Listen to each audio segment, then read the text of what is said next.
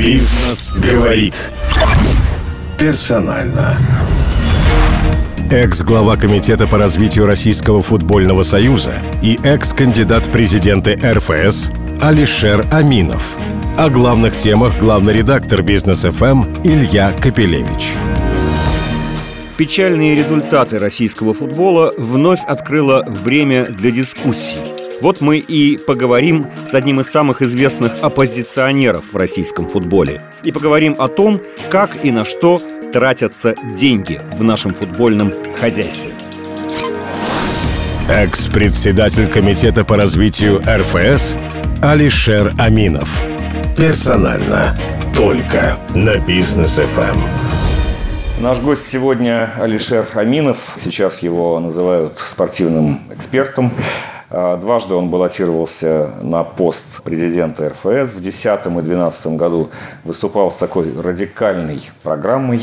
Не победил вполне ожидаемо. Затем из президиума РФС ушел. Но все равно, естественно, не просто близок к футболу, а активно работает с различными футбольными структурами.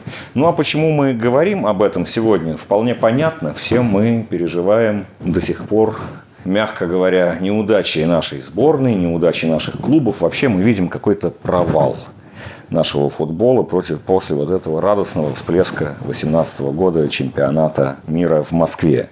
А в чем причина этого провала? Это временная полоса или это наше, так сказать, постоянное состояние? Ну, футбол достаточно сложная отрасль, многогранная, и вот так вот одним простым ответом не скажешь. И от того, что там кто-то из защитников, нападающих не так сыграл, или тренер, это все поверхностный подход. Могу тезисно перечислить, в чем есть проблемы в системе, прежде всего, управления. Ну, по значимости. Первое – это отсутствие избирательной системы. В общественной организации, как таковым, является главная структура Российский футбольный союз. Нету конкуренции программ, нету, соответственно, дебатов, и нету такой здоровой конкуренции на выборах. А когда нет здоровой конкуренции на выборах, соответственно, потом идет в управлении монополия. Монополия одного человека. И это, это главная проблема, Алишер. А дело в том, Сейчас что... Э, наши там, слушатели, зрители вспомнят, что я только что сказал. Вы дважды баллотировались, не победили. Ну, они скажут, ну, это обида. Нет, это не обида. Вы поверьте, что э, спорт и футбол развивается успешно только на принципах демократизма на принципах коллегиальности, на принципах обсуждений, дискуссий, дебатов, и тогда рождается истина. По таким принципам работают все развитые футбольные страны. Германия, Франция, Испания, Италия. И дальше получается, что когда нет конкуренции в управлении, потом возникает вопрос, насколько эффективна система подготовки резерва и специалистов. Такое впечатление, если э, последить за нашими футбольными новостями, но я имею в виду не, не об играх, а об организации процесса, единственный главный вопрос – это сколько должно быть легионеров э, в командах так сказать, вот будет их 8, или не будет лимита, или их будет 10, и э, как будто вот от этого все зависит. И все говорят, вот у нас засилье легионеров, поэтому наши игроки, так сказать, малой игровой практики, вот что мы видим на уровне сборной. На уровне клубов мы видим, кстати, ничуть не лучше вместе со всеми легионерами. Провал за провалом там в течение последних двух сезонов. Ну, крайне печально, что э, краеугольным камнем делают лимит на легионеров. Потому что если мы говорим о эффективности подготовки резерва и специалистов, то надо понять, что у нас сегодня выпускаются где-то порядка 40 тысяч детей в год. Откуда? Полторы тысячи специализированных школ, которые находятся в ведении Минобразования и Министерства спорта в основном. Очень мало частных академий. И а, два фактора, которые влияют на эффективность подготовки резерва. Первое – это отсутствие качественного образования – так как 75% детских тренеров не имеют хорошего специального образования. И второй фактор, э, получает при этом, кстати, детские тренеры достаточно нищенскую зарплату. А сколько? Ну, примерно где-то 20-25 тысяч рублей – это потолок. Это, ну, это где? Я не это во всех, это в среднем по всей, по всей России. Средняя зарплата этих школ. И дальше получается, что нету никакой мотивации по компенсации, нету эффективного механизма солидарности, когда детский тренер получает вознаграждение за подготовленного игрока. Который получил цену Получил на, на цену, футбольном рынке. да. А у нас они вообще получают цену? Сколько у нас игроков, которые, так сказать, вот выходят на рынок, становятся рыночным товаром? Нет, Мы уже поняли от вас, что детский тренер ничего от этого не получит. Он, так сказать, э, будем предполагать, что одни неудачники работают детскими тренерами. Ну, просто система не, не совсем эффективна, потому что если, допустим, школа, детская и юношеская школа, которая подготовила игрока, еще какие-то компенсационные расходы получают за игрока, то до тренера, до детского это, как правило, не доходит. Это только можно рассчитывать только на какую-то самосознательность или признательность самого игрока, который своим таким э, жестом может, допустим, отблагодарить там первого тренера или второго детского тренера, который там работал с ним на протяжении подготовительного периода. И второе, понятно, что нет возможности у молодежи реализовать себя в профессиональном футболе по нескольким причинам.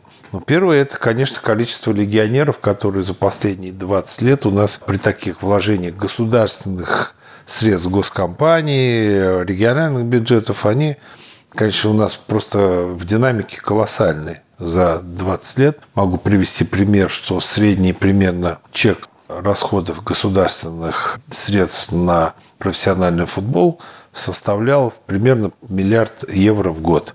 При этом все эти деньги не остались в футболе. 75% этих средств шли на трансферы, на зарплаты. Ну и, соответственно, как, если деньги не, не свои, а государственные, то, соответственно, и руководство клубов и лиги шли по самому простому пути.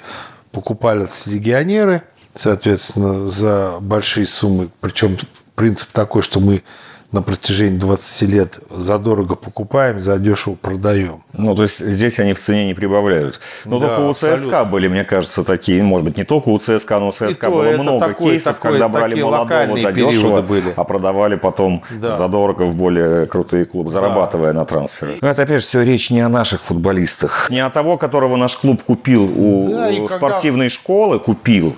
А вообще, э, у нас есть такие случаи, что вот спортивная школа или там футбольная академия. Академии есть там у ЦСКА, у «Зенита», у «Спартака», у «Динамо». Вот у них там появился выпускник, к которому присматриваются клубы. Его сразу с этого момента уже покупают за какие-то деньги или он выходит, так сказать, свободным агентом, бесплатным на рынок?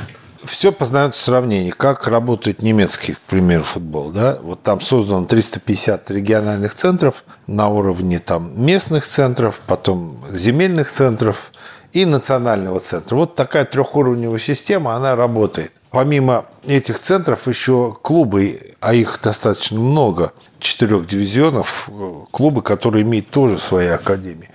И эти все центры, как правило, работают по единой методике, разработанной и утвержденной немецким футбольным союзом.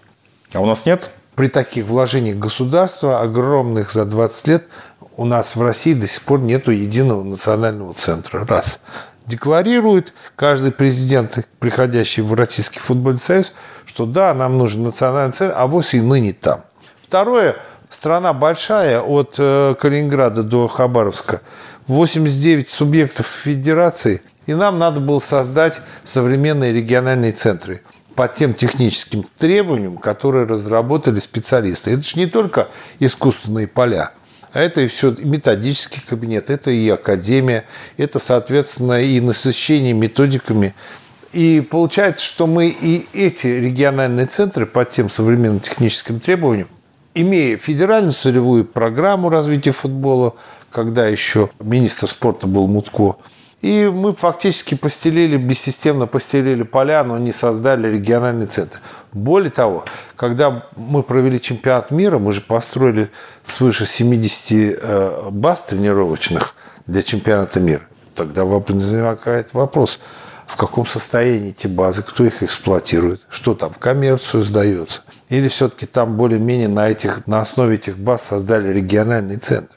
И получается, что когда у нас эта трехуровневая система не создана, и когда возникает возможность молодому парню какого-то с Пермского края или там с Красноярского края реализовать себя в какой-то современной академии, то получается, что они все стараются попасть вот в эти вот э, шесть московских академий, это вот московские клубы, фактически премьер-лиги Чертанова, и два региональных, это Питер, Зенит Краснодар. и Краснодар. Все. Краснодар Галицкого. Да. Причем частная, созданная. Часто созданная академия. И дальше получается, но как только И они- никакого конвейера, который в том числе Абсолютно. и экономическую заинтересованность и отдачу, и стимулирование проводил бы в обратную сторону, что если вы подготовили э, Конечно, но перспективного если- футболиста, если бы в вы получили за это деньги. Все это разорвано, системы никакой. Да, и получается, как только они попадают в эти академии, даже попадают, они уже в 14 лет эти все клубы подписывают с ними контракты солидарными с родителями, причем за небольшие деньги, и при этом на три года. Не на один год, а на три года. И они становятся заложниками этого менеджмента. На хорошем уровне соревнований нету. И парень деградирует. И вот он, получается, что фактически он попадает в рабство этих клубов. Он не растет. Игровой практики на хорошем уровне его нет. А почему нет? Нет э, соревнований. А Те соревнования, которые есть, допустим, дублирующие составы играют, или, допустим, ФНЛ, где какие-то команды представлены, как «Спартак», там два «Краснодар», два «Зенита», они там тоже не растут. Вы посмотрите, в первом дивизионе ФНЛ средний возраст 28 лет. Ребята, откуда им появиться, если там фактически у нас и российская премьер-лига, и ФНЛ – это старая лига. Бизнес говорит. Персонально.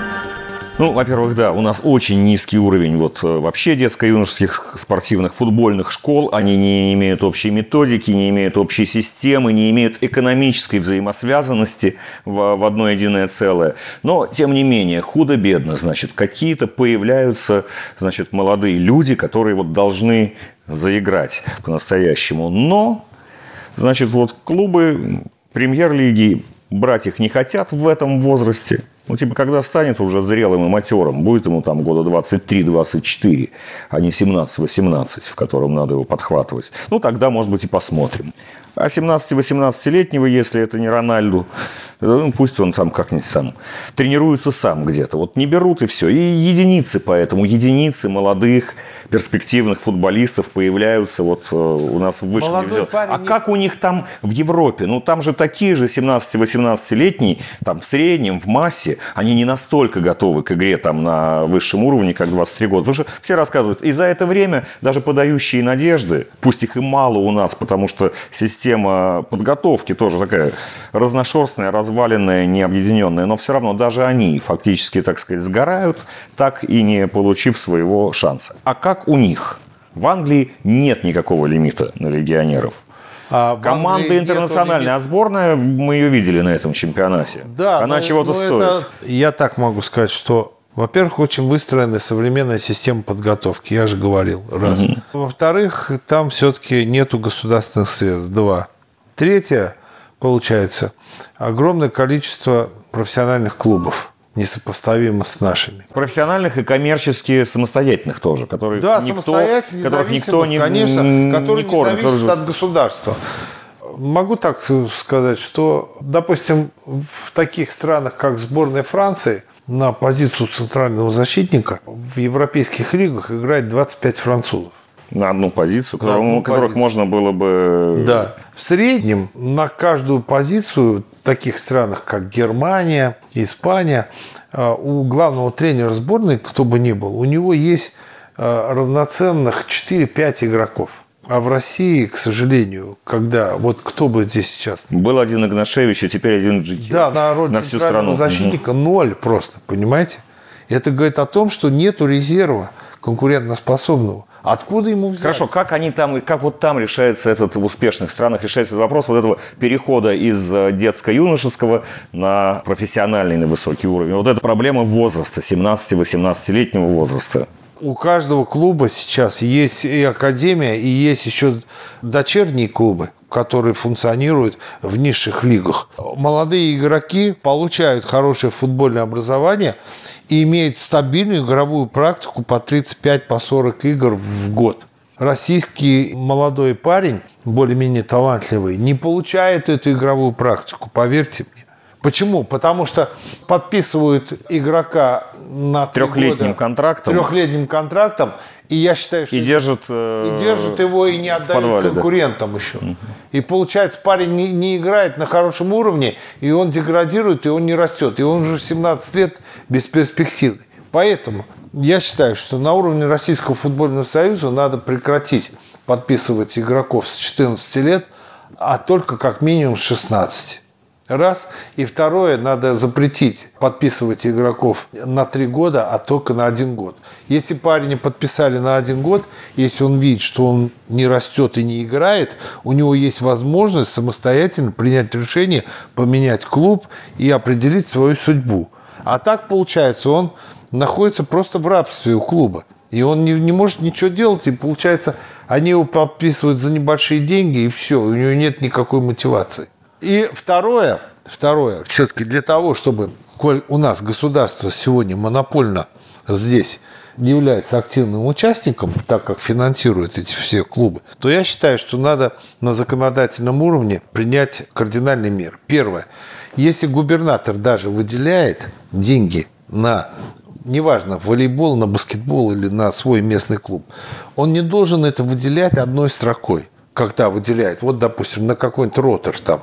Законодательное собрание там выделило там миллиард рублей.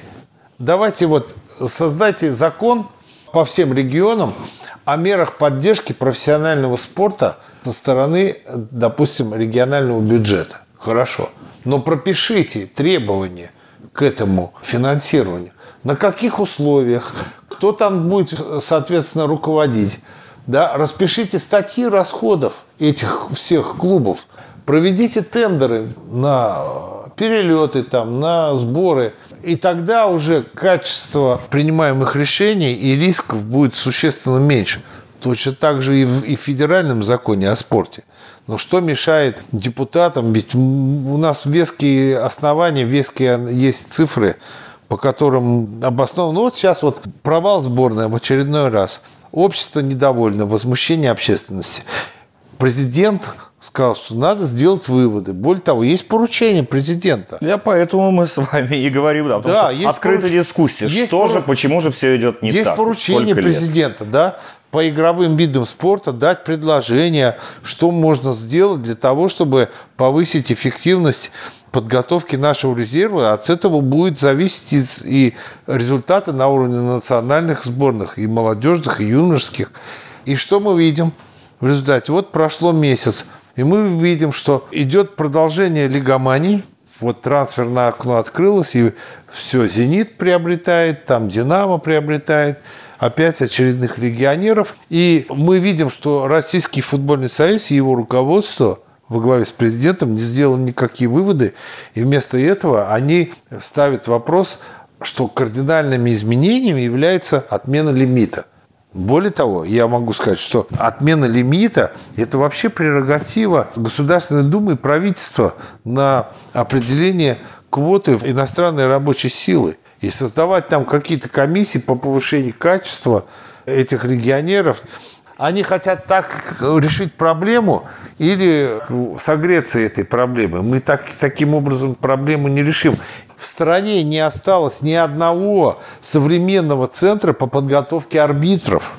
Поверьте мне, Центр подготовки арбитров Будагогского сегодня увядает. Сам Будагогский достаточно в, в тяжелом положении, он э, больной человек и не в состоянии управлять, никаких особых там преференций и субсидий он не получает. Центр подготовки арбитров Левников закрыл в Санкт-Петербурге. И получается, что у нас есть отчеты о том, что мы готовим арбитров, но на самом деле у нас здесь огромная проблема.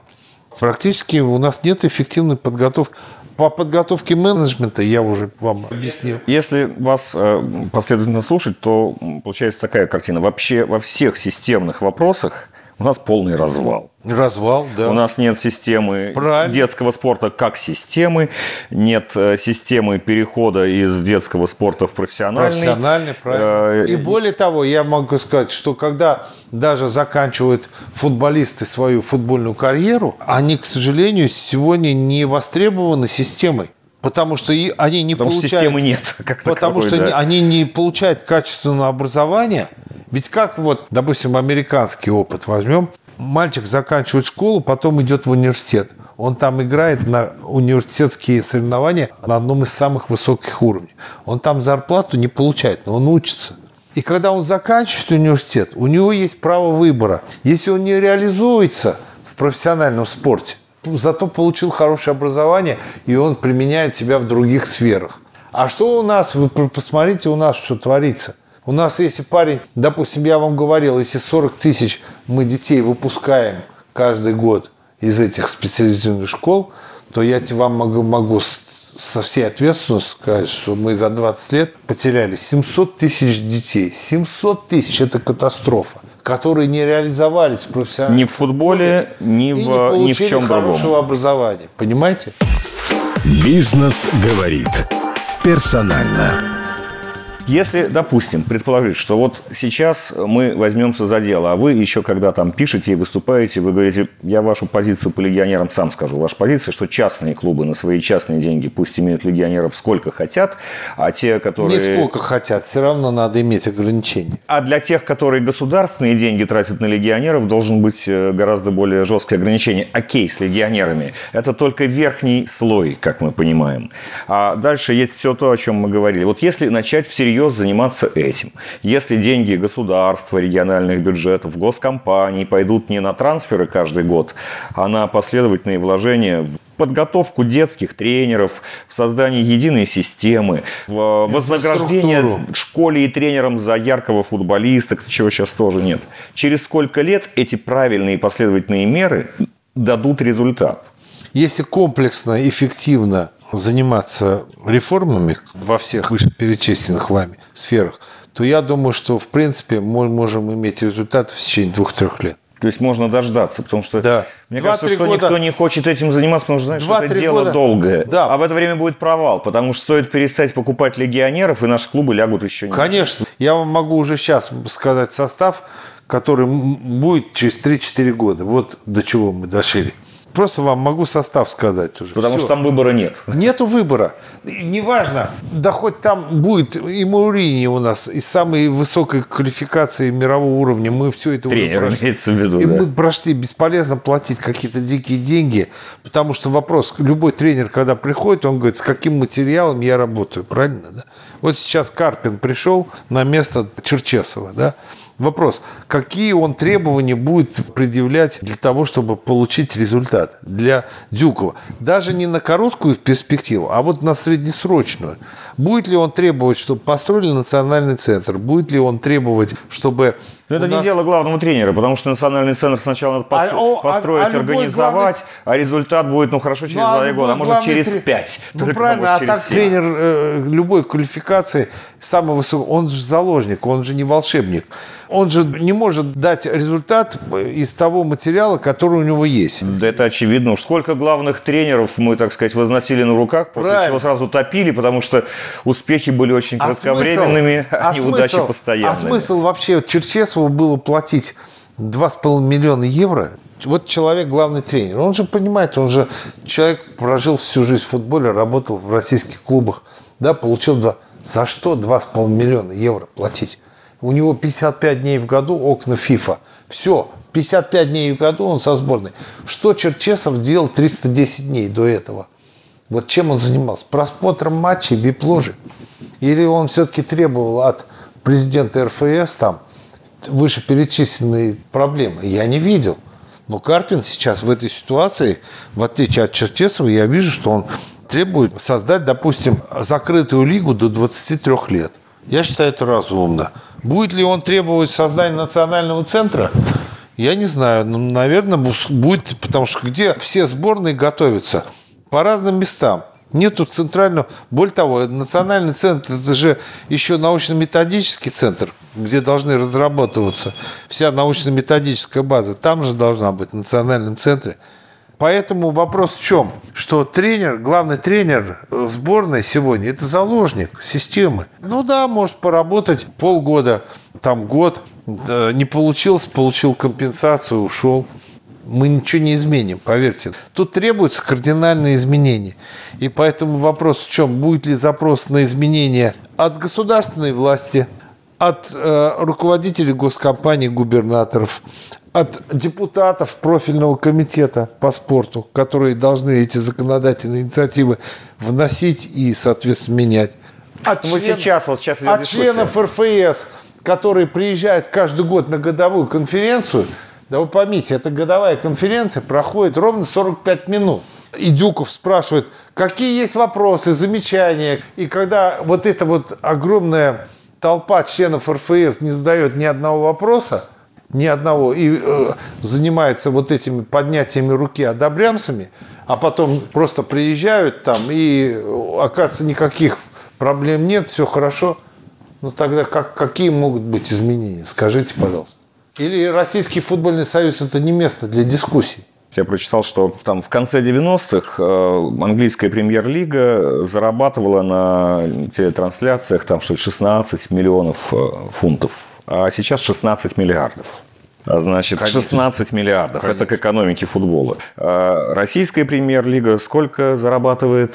Ну, российская премьер-лига тратит в среднем миллиард, а зарабатывает 20 миллионов.